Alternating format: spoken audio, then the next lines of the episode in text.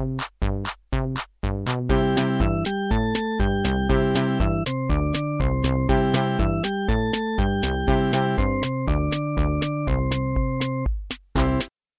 に花を咲かせましょ将来に花を咲かせましょう。花咲かラジオ司会の人とです、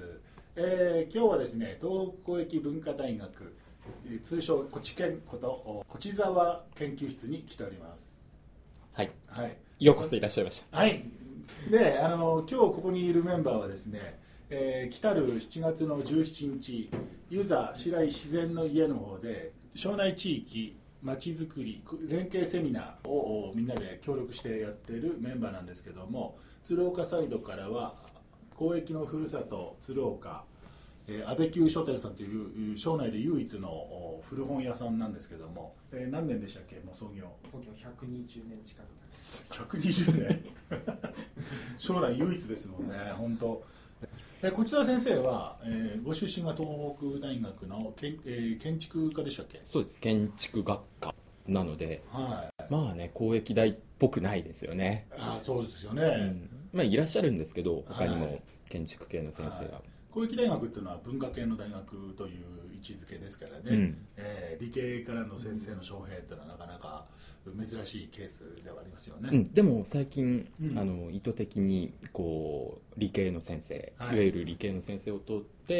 その科学的にものを考える。なるほど、理論的にものを考える思考を養うために、はい、えー理系の先生が活躍されるフィールドも広くなってきてるんですよ。そうですね、うん。まあ、そういう意味で言ったら今東北公益文化大学の活動も随分と変容していくんだろうなという予感に満ち満ち溢れてますけども、うんちょうど来年が10周年を迎えますので。ああそうですね、結果を出さなきゃいけない成果の10年ですよね。あプレッシャー上がりますね。まあでもまさにおっしゃる通り地域の皆さんのために作られた大学ですから、はい。えそうですね。まあどどっちかというとね公益大学高台の方にまあ立派な建物が建ってて、えうん。なかなか歩み寄りがたいなという印象が市民そうですか。に出てるみたいですよ。鶴岡の方はなかなかその町づくりっていうプロジェクト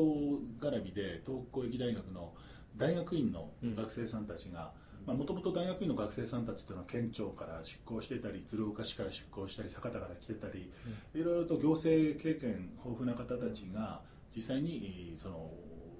肩書きを外してが大学院生として自由に活動していたので、うん。まあ、そういう意味で言ったらフィールドも広かったし行動力もありましたのでね。ところがやっぱり坂田の場合は学部ということで、うん。えー学部生大学ね高校出て大学入って1年経った人たちが何かできるかというとやっぱり厳しい部分はありますよね。とはいえやはり今、どこの大学見ても1年生から即戦力地域の中で活躍できる人材を輩出していくっていうのが、まあ、多くなってきてますので、もう大学入ってすぐに会社を立ち上げてっていうのもよくある話ですしなのでこうそういったこう温度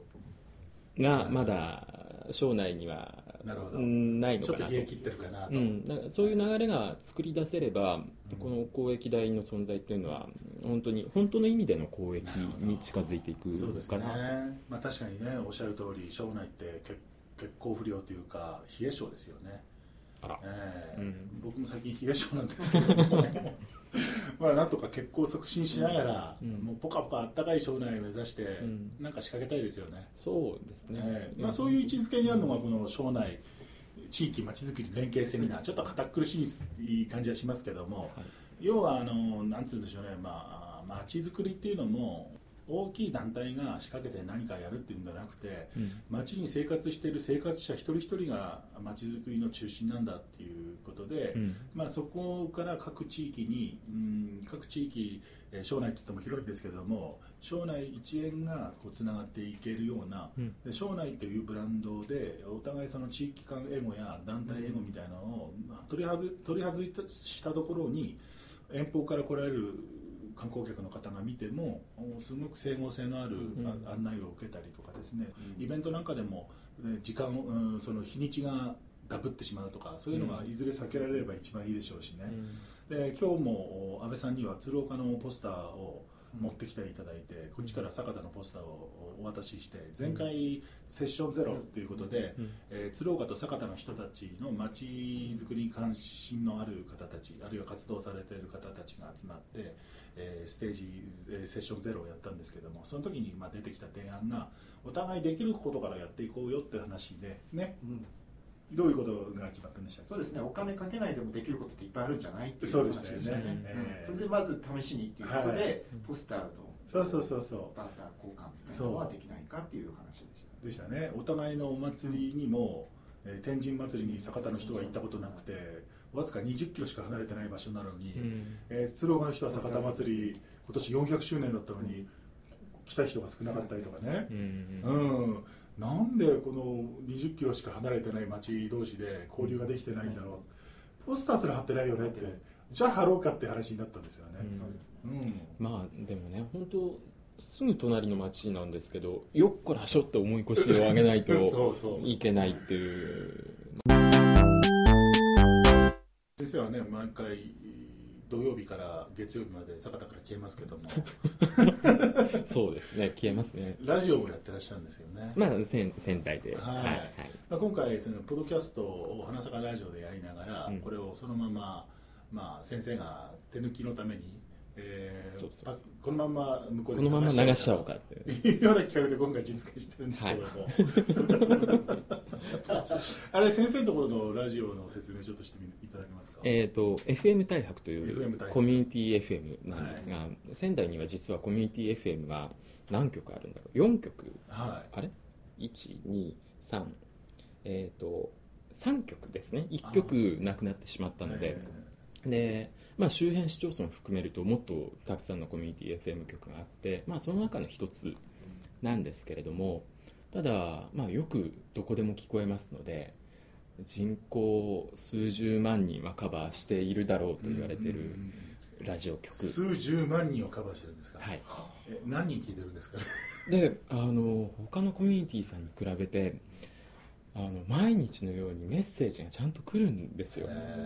で私の放送でも30分間、まあ、できる限り生放送でやってるんですけどちゃんとメッセージがこうメールで届いたりとかしますしこれについて話してくださいみたいな、うん、なのでよく聞いていただいてるラジオ局ですね。すごいですね。酒田にもねハーバーラジオうん。ありますけども、うんまあ、あの町の人が投げ込んでいろんな情報を提供するのはありますけども、うん。市民サイドからこういうことをやってくれみたいな要求はあんまり上がってこないと思いますけどね、うん、あの一番の他のコミュニティさんとの違いは、うん。自社制作の番組を恐ろしい数持ってるって恐ろしい数。え具体的にいくつあるのかちょっと数えて 数えたことないんですけれども、えあの1週間24時間ある中で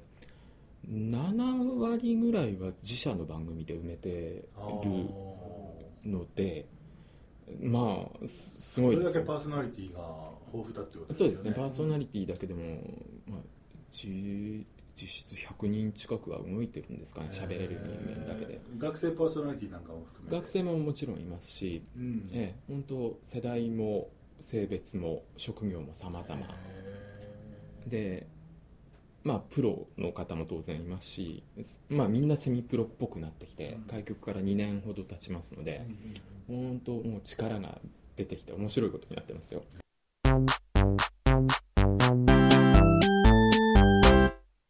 えー先生から見た坂田とか庄内、うん。あるいは僕たちですね、うん。あこいこいつら一体何考えてるんだろう。なんかこんなとこ納得いかねえなみたいなとこあったら今忌憚なくおっしゃっていただければ、いやー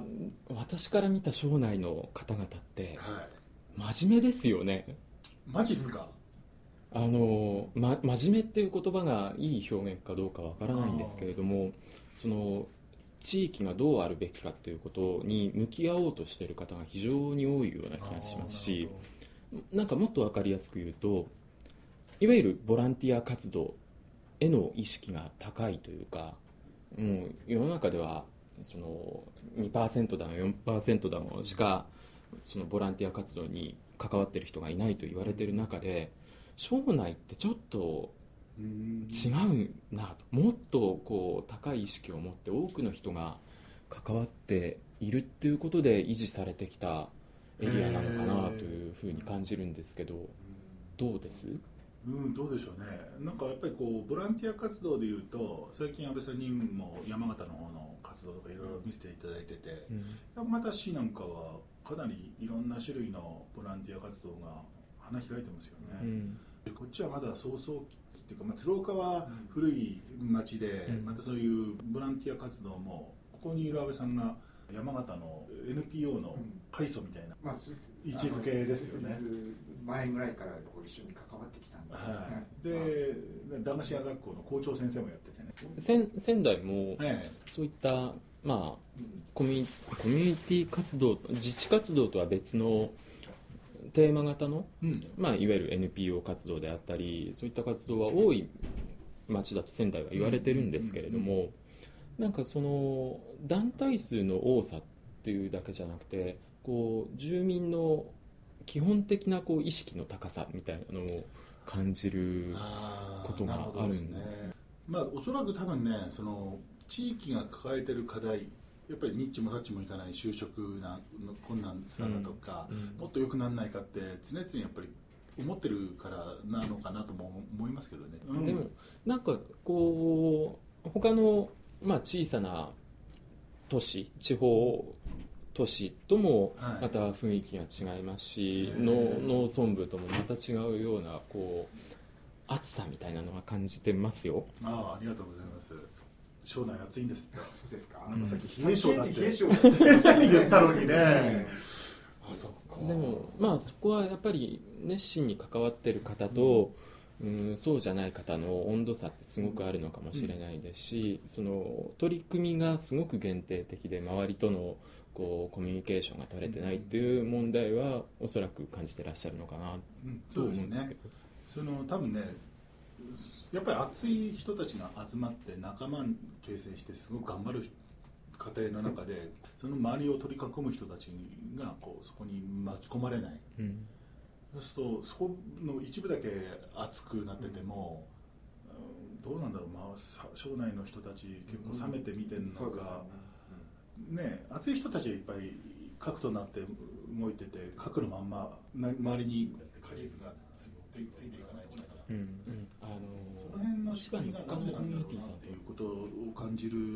のが今回のうん地域セミナーやってみようかっていう団体のうん。垣根を取り払ってみようかとか、うん。地域っていうのを一回外してみようよっていうことが今回のそういう今まで抜けきれなかったものを新しく打開しようっていうのが今回の取り組みだと思ってはいるんですよね。うん。うん。こうまあ今見えてる人たちがネットワークを形成していくっていうことがはい。一つの今回の庄内地域まちづくり連携セミナーの目的なんでしょうけれどもじゃあ今度その次にまだその我々の目に見えてない人たちをどう掘り起こすかっていう問題って一つあるじゃないですか。でね。でいわゆる仲間づくりみたいなところなんでしょうけれども。そこはね、えーとても大事にしていかなきゃいけないですよね。だからこういかに自分たちが黒子でいれるのか、うん。そのここにいらっしゃるね、えー佐藤さんもお瀬尾さんも、えーインキュベーターとして、今回公益のふるさとづくり鶴岡の方で、えーね、働いていらっしゃるんですけどインキュベーターってつまり町おこしに関心のある人たちをうん。引きず引き出して、うん。でこういう具体的なこういうことをやったら、ね、こういう助成がいただけるよとか、うん。まあ、そういう知恵をうん。授けてくれるような人ですけどもねででも僕も実際そのインキュベーションっていうことには言葉自体はついこの間、うん。えー教えられましたけども、うん。やってることは同じだなとは思ってて、えー魅力的な人とつながってこういうふうにこっちにも困ってる人いるから一緒にやれば絶対面白いことになるよっていうつなぎ役としてね、うん。この間山形市行った時にもち米ーターって話出ましたよね、うん。あのおにぎりの中にもち米が何,、何粒か入ってるとふんわりと、うん。うんおにぎりが握れるって。えーそれそれだけこう周りのくっつき力っていうのかな、うん。地域にもち米。みんなセミプロっぽくなってきて開局から2年ほど経ちますので。本当もう力が。出てくると地域に魅力が出てくるということで、その人と人をつなぐ役割の人ってすごく重要だとはい私も思うんですけれども。でも例えばスポーツにしても監督とかコーチとか審判ってすごく人数が少なくて、うん。一番多くなければならないのはプレイヤーだったりサポーターだったり、じゃないですか。はい。うん、そこを育てる仕組みを作っていかないとどっかでこうアドバイスはするよ監督はするよっていう人ばっかりこうはためでものを見ちゃう人が増えちゃうっていう問題が出てくると思うんですよ、うん。そのあたりにもしかして将来陥り始めてんじゃないかっていうことは感じてるんですがどうなるほでしょう？どね。あそれはそうだと思いますよ。その来てくれたらアドバイスするよっていう人は、まあ、出てきてますよね、うん。こっちから出向いて出張して出前して、うん。えーよ余計な首を突っ込んでうん。やってくれるおせっかいな人はいないですよねあんまりね。うん。うん。だからその相談はいくらでも乗ってあげるけど、やもう相談すお願いされてないけどこっちから首突っ込んでいくっていう人がうんいかに増えていくかっていうことうんかなと、昔のほら地域だっていたじゃないですかお見合いおばあさんみたいなお,、うん。お見合いおばさんですか、うん。紹介するわよどう、うん。そういうこう人と人をつなげる役割を果たす人ずうずうしさがある程度ないとできないうん。役割ですよね、それはまあ人と人をつなげる男と女をつなげるっていう限定された部分だったけどもあのそういう意味では地域と地域をつなげていくお見合いおじさんとかっていう位置づけでねうん。あまりインキュベーションだののものってこう高いた高い視線でなんか語るんじゃなくて、うん。自分も一緒にそのね仲人になるわよとか、ねあの子供できたらちょっと名前つけてあげるわよとかね。一緒になんか活動するようなそんな人間になっていきながら、うん。あのおばさん見ててああいうおばさんになりたいなとうん。いうような見本になれればいいなってうん。は思いますよね。そうですね。うん。そのええ。選手兼監督みたいなあそうそうそうところってすそうごくプレイヤーでやるってことね。ううんん。重要だと思います。そうそうそうそうそう。うん。でそうまさにうちの公益大の話をすると、はい。公益大の学生たちっていつも選手が足りないから来てくれって言われるタイプのポジションだったんですよね、うん。これまでの、うん。まあ、開学9年目迎えてますけれども、選手が足りないから来てくれじゃなくて最初からプレイヤーとしてそこに十分な資質を伴って活躍してもらいたいですしうん。でプレイヤーだけじゃなくプレイヤー兼監督になれるような学生でうん。なければ公益学を果たせないはずなんですよ、うん。うん。なんだけれども今ねその借りてこられた選手の状態のままなので。すよね。あの数合わせ的なねうん8人しかやらず1人欲しいんだみたいな呼ばれ方ですよね、うん。12、3人いるんだけど、うん。有力な選手として来てくれっていう呼ばれ方はしてないですからね、うん。今。でも僕は本当にね僕の本当強い思いとしてあるのは人っていうのは若い若くたって信頼して任せると化ける。うんだからいかにこう町の人がその学生に学生を信頼して任せることができるんだろう。うん。だからそういう意味で言ったら公益大10年目を迎えて公益大が今まで抱えてきた課題っていうのは実は町の人間のうん。問題だったかもしれないその公益大との関わり合いを町の人たちがもっとち信用して学生たちを信用して任せてこなかったっていう部分ではうん。町の問題だったのかもしれないですよね、マンパワーとしてん。借り出してっていう形でうん。一時的なプレイヤー人数人数合わせのプレイヤーとしてうん。呼ぶんじゃなくてもう一番バッターお前足速いから一番に入入れというような能力が買われてね、うん。来るような、うん。いやーさすがに4番バッターにはなれないと思うけども、うん。バントも上手ではないかもしれないけど、走るのだけはできると、うん。絶対そう、うん。まあ、何でもいいからとにかく彼らの能力が今ある能力がまず光ってその上自信が自信をついた上で、うん。今度は次自分の考え方で、うん。このタイミングでサインがなくたって単独スチールするぞと、うん。いうような能力に伸び伸びていけばいいですよね。うん、そうなんですよね、うん本当に街の中にいるからこそ、おお前、足速いんだとか、お前、バントできるんだっていうのが見つけてもらえるので、で同じように大学から送り出す我々教員側にとっても、君はある部分、すごく光ってるから、自信を持って行ってこいって、こう背中を押せる教員がもっと増えていかないと、おそらく、ね、街との関わりっていう部分が弱くなるうん。んじゃないかな。と。そうですね。ぱり野に放った方がもう実践の筋肉つきますよ、うん、そう思います、うん。あとはやはりこう生活者にならないとなかなか厳しい。酒田の場合は公益隊が川向こうということで、うん。中心商店街から、まあ、歩いたら30分ぐらいはかかりますかね。30分ですね。ねえ、歩いて30分っていうと自転車でも10分10 15分10分ぐらいかかりますからね、うん。うん風の強い時出羽大橋をうん。一生懸命漕いでる学生の姿はたまに見るんですけど、これなんでバスがちゃんと動きやすいようにバスが運行されてないのかとか本当思いますもんね、うん。あのバスをどれだけの人が使ってるかっていうと、えー学生のわずか5人とかなんかすごくごくわずかな人しか使ってなくて、うん。おそらく計算できないから自転車で行くっていう人が多いんだと思うんだよね、うん。まあそこにバスだって計算できれば後期台と街をつなぐ欠陥としてのバスの力を発揮できるんだと思うんですけども、うん話題はまだまだ続きます。次回、こうご期待よろしく。